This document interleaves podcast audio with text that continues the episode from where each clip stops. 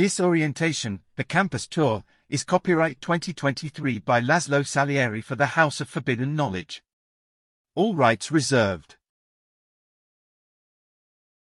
Welcome. That's it. Just welcome. There are no formalities, no rituals. You're the first of this batch's 10, not counting alternates and replacements, student candidates to arrive. New arrivals can be spaced out along a week or two, sometimes as much as a month apart. The hike, or crawl, or slither for the last segment just takes as long as it takes. It's different for everyone, and no one psychopomp has the patience to push, pull, shove, or drag their charge those last few dozens of miles. Also, the actual distance is different for each individual student, depending on place of entry into the underground system and a number of personal choices. You have to get your mind right. Arrival order means nothing.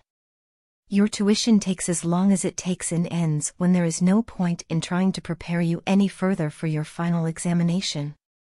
But you may as well get busy at your first opportunity. We will find unpleasant work for the idle. It is frequently of an educational nature. Your escort made it here a few days ago to help prepare your facilities, which is usually the excuse they give when they are hugely bored of watching you drag your ass along and the end is in sight for them. Don't take it personally. Psychopomps are constructed from the remains of failed candidates. They have no vested interest in your success or failure beyond simple spite. Maybe some shame. A little jealousy. Best to leave them to it. Campus layout. If you are expecting a map, there isn't one. Technically speaking, you're in the dream polities now, where geospatiotemporal relationships follow dream logic. Directions are not reversible. It will be anxiety-inducing at first, then merely infuriating, and eventually just tiresome. And then it will be Cartesian spacetime, which will have a lot to answer for. I'm saying you'll get used to it. Look around. You can see the major landmarks. The tower. The amphitheater. The library. Just behind you, the gate. Anywhere you are trying to find will be locatable in relation to these landmarks. Student housing. Until you've learned how not to sleep, and you will if you're going to survive the academic process here for any length of time, a protected space will be provided for you to indulge in the habit. As you did not arrive with belongings of any kind, there is no reason for any space to be wasted for storage. Therefore, dormitory space is minimal. From the gate, go between the tower and the library, keeping the amphitheater to the far side of the tower, and you will eventually see the nest. You are welcome to occupy any unoccupied cell of sufficient size that appears to be in a suitable state of repair. Most will be a snug fit. Periodically, staff break down old cells and construct new ones from chewed paper and clay. If you care to make any modifications to a cell for your comfort, the materials that the staff use for maintenance are in various heaps around the back. Go nuts! But understand that any cell you customize may be occupied by someone else when next you return. If you haven't broken your sleeping habit and you're found asleep elsewhere on campus, like the library, or the student workspaces, the staff will collect you and place you in a cell of their choosing. Any unsecured study materials or notebooks that you thus abandon may be confiscated, possibly refiled, possibly claimed by another student or researcher, and you may well never locate them again. I will say it again, do not fall asleep in public. Do not, by falling asleep or otherwise, leave materials and unfinished projects in any space that has not been prepared and secured for your use. Abandoned materials and even your critical study notes will be tidied away. Anything left in the cells will be collected and discarded or redistributed according to the whim of the staff or the next occupant. It's best not to leave anything behind when you emerge. But also, it's best that you learn not to sleep, and learn it quickly. If you're wondering why the nest has thousands and thousands of cells when there are so very few resident students, the cells are also used, primarily used, I should say, to incubate organic projects, churn out replacement staff, farm organs and tissues for repairs, provide space for recuperation for the injured and exhausted, for deliberate decompositions, and sometimes just for lengthy meditations. While you're in the nest, try not to disturb your neighbors. Do not open any cell that is sealed unless you sealed it yourself. The nearest building to the nest is a communal bathing space for students. Geothermally heated, of course, with access to dark water, both fresh and salt. Formal coursework. This will be detailed elsewhere. But as an overview, there are 200 faculty members and merely 10 contract-bound full-time students. To save themselves labor, some of the faculty will want to deliver their curriculum to the entire student body in one go, or at least to as many as possible. This means that there will be many group classes, especially at the beginning of your tuition, and especially covering basic core knowledge. Be assured that the rest of the professors will be queuing up, waiting their turn to get at you. It will be up to your professors, individually, to dismiss you from their courses when you can demonstrate to them that you have mastered the subjects in question. Success will take as long as it takes. Failure is not acceptable. You may be released for a break, or to take another course that could offer some insight or cover prerequisite or remedial material in greater detail, but you will come back and finish, or be subject to the consequences of breaking your contract. Staff will locate you and tell you which professors will wish to see you, and when, and according to what schedule. Your professors and their assistants will tell you what materials you may require and give you pointers toward where to obtain them and how. The only excuse for missing any professor's scheduled class will be that another professor already has you in their clutches and refuses to relinquish you. It is not uncommon for students who still sleep to be hauled from their cells in the nest by staff so they will not miss scheduled lectures and demonstrations.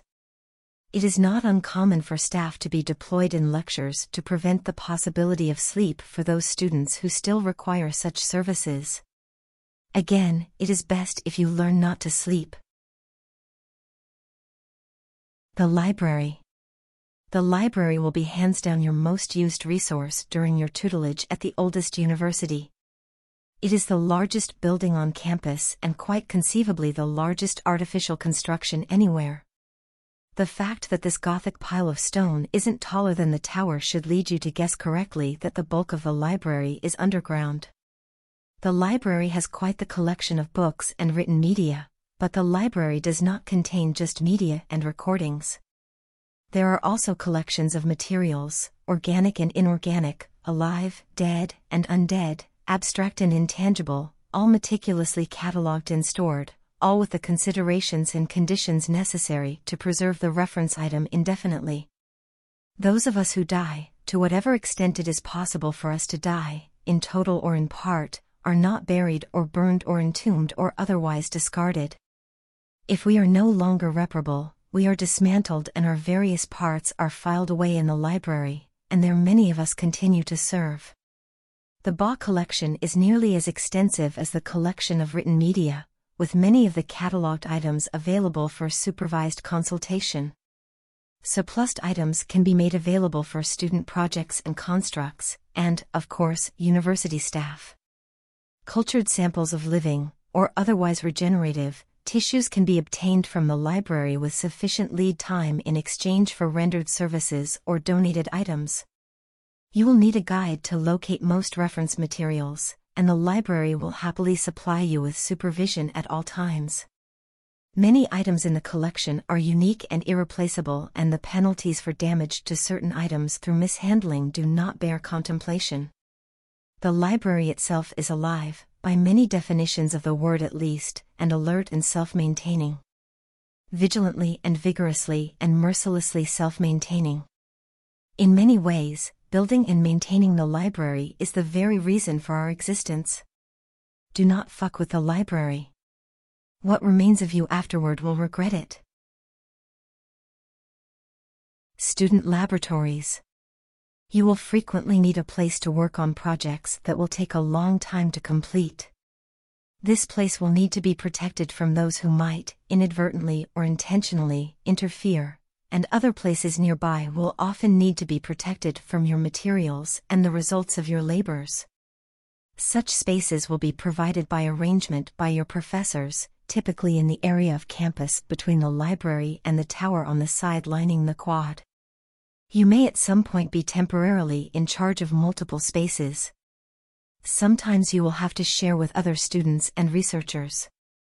At no point will you be allowed to clutter your spaces with irrelevant materials or hoard reference materials that others might need. You will not intrude upon another student's workspace without authorization. You will not engage in petty acts of sabotage in an attempt to manipulate class standings. Should your carelessness destroy rare materials, you will be assigned penance and also be required to replace anything wasted. Also, try not to allow your projects to cause structural damage to the facilities on loan to you or those of your neighbors. Whatever is left of you will be assigned both compensatory and punitive penance for carelessness. Your professors will make reasonable assumptions about the risks of catastrophic outcomes for the projects they assign you in an effort to reduce risks. The Student Lounge. There are no such facilities. The original campus design called for a modest suite of rooms in a quiet building somewhere, and we built them and had the staff maintain them, but the students found themselves with no time to use them, despite the constant and occasionally distracting desire. In the end, we repurposed the space. It was deemed too cruel to keep the lounge available. Like the torture of Tantalus. Somewhere there is a memorial. The Refectory. We keep stockpiles of all the dust and clay you can get down you in tidy piles behind the nest. By the time a contracted student has completed the trip to our campus, this should be all one requires. Should you experience uncontrollable cravings for other substances, an associate of the professor of undead physiology will be happy to carve time out of your busy schedule to prioritize instruction for correcting the balances of your undead humors or whatever the working model is these days. Graze and snack if you must, but predation on fellow students or staff or anyone else under university protection is not tolerated. Remember that university protection is extended to much of the city and citizenry outside the gate as well. Also, destruction of university property and waste of university resources covers a lot of territory. The Amphitheater. Whenever a large demonstration of any kind is required, whether by the professors, for the edification of students, or by a student, to exhibit proof of mastery of a concept to a professor, it will take place in the amphitheater. The amphitheater is open at all times except for when it undergoes cleaning and/or reconstruction activities. Whenever there is any kind of demonstration scheduled, it will be open to the public. Students are encouraged to attend any demonstration for which they find they have the time in order to learn from the mistakes and successes of their fellows. The Quad. The Quad is where events happen that are too small to warrant the use of the amphitheater. Think group classes or small exhibitions and the like. The Quad has each of the major landmarks, gate, tower, library, amphitheater, at the four corners and is equidistant from all of them. There are 6 iterations of the quad depending on the arrangements of the landmarks. Do not expect the topology to make sense for a long while. Sometimes there will be a temporary hall or a pavilion if the situation seems to call for it. Regardless of exhibitions, the quad is a public space and the public is always welcome. This includes the ubiquitous dead from our host city. Faculty offices. Faculty offices are in the tower, which is the taller of the 2 tall edifices on campus. Similar to the library, it is also in Gothic style and of stone construction, though it largely resembles, at first glance anyway, a termite mound that has recently been on fire.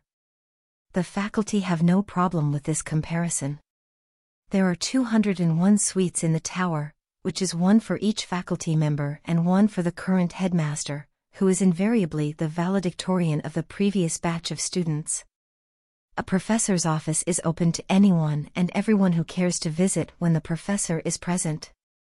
Offices frequently double as small classrooms and usually have seating for around a dozen students and standing room for a few more.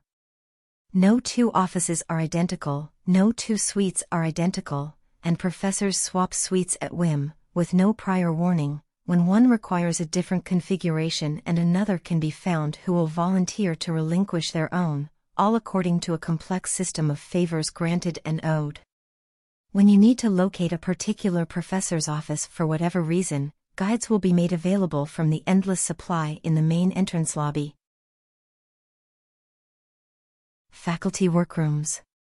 Not everything taught by a professor can be taught in an open classroom. When a specialty environment is required for a growing environment or a laboratory or a fabrication facility or operating theater or what have you, the faculty member in question will have access, frequently adjacent to their office, but also as necessary off in the warrens and caverns beneath the tower. Workroom access by any but a professor is by invitation only, and then only by the invitation of the professor who is in charge of the workroom space. This policy is invariably for the safety of the would-be visitor, but frequently the thing from which a visitor would like to be safe is the professor, who may be managing a very delicate project and would like it to remain undisturbed. Not all workrooms are dedicated to teaching projects. Faculty are called upon to perform many kinds of research beyond the arts and sciences that are taught and are often employed in projects for the general improvement of the campus and the safety and long-term interests and investments of the school itself. You will never require entry into a workroom into which you have not been invited. Faculty residences. Each of the 201 suites in the tower also has attached a modest cloister cell where the professor, or headmaster, may repose in quiet contemplation undisturbed. In each there is a pallet and a desk and a chair, or whatever analogues to these things are suitable to the physiology in question. The desk has a single drawer for a notebook or any small items of personal value that have yet to be relinquished to the library collections dedicated to such things. These things are described here merely to satisfy curiosity. Until or unless you are a professor, you will never see the inside of one. The faculty cells share access to a communal bath, about which your curiosity need not ever be satisfied. The store. The process of scholarship consumes much in the way of material, from taking notes and generating papers to lab work and demonstrations. Materials that are not considered rare will be made freely available in inventoried stockpiles kept in numerous warehouse spaces both above ground and below, as the nature of the materials in question require. Campus storage and inventory is maintained by staff as an adjunct to the library due to similarity in duties and requirement for organizational skills and talents. They are also in charge of ensuring that there is minimal wastage, and recycling and reconditioning whenever possible, and that appropriate prices are assigned to materials when necessary in order to assure that materials are not expended profligately or sold by desperate students in the city's marketplace to make a quick buck. Much of the material that would require purchase can be bought at fair market value in the city's CASPA marketplace, where it is in fact sold by university staff with license to do so. Students will be issued an allowance for the purchase of necessary materials that require purchase. If due to carelessness or mismanagement of funds they require further coin, they can earn it by performing duties on campus, or they can try their luck selling services in the marketplace or to their fellow students on campus. Any student caught selling university property in the marketplace, or elsewhere, without license will have all coin confiscated and also be assigned further punishments at the whim of the officiating authority. Physical plant. The university campus is a living organism in many ways, and this implies maintenance and growth, a steady influx of consumable supplies, processing and removal of wastes, management of energy and materials for special environments in workspaces and laboratories and special collections, as well as the quite literal heavy lifting when it is time to relocate equipment and material and personnel and reconfigure interior spaces. The campus staff are also material assets of the campus inventory, constructed from scratch in many cases from whatever biology or technology made the most sense at the time, in any and every combination, but frequently reconstructed from failed students, entirely in accord with the standard contract that you have signed, retired and reconditioned damaged or discarded parts from faculty members, cast-off bits from a plethora of expired lifeforms, and the occasional volunteer or contracted indenture. Students will often be awarded a brief, and quite educational, indenture to physical plant operations as a punishment for an infraction. During these nearly inevitable episodes, the student in question will learn in great detail the value of the resources that were damaged or wasted through malice or carelessness or spite, and thus hopefully learn a greater respect for the efforts of the working staff whose job it is to produce and maintain these resources for the students' benefit. Campus operations is indeed its own course of study that every student must master. However, the expectation is that nearly every student will have been intimately exposed to the intricate workings of every system by the time of the final exam through punitive indentures. You look like you need a nap. Head to the nest and claim a cell, and when you emerge, a member of the staff will be waiting to guide you to see the first professor in your queue. I am your headmaster, living proof, or close enough to living as to make no nevermind, that the course load you face can actually be managed. Best of luck. The House of Forbidden Knowledge thrives on your attention and starves without your support. Consider becoming a free or paid subscriber and sharing the news of our work.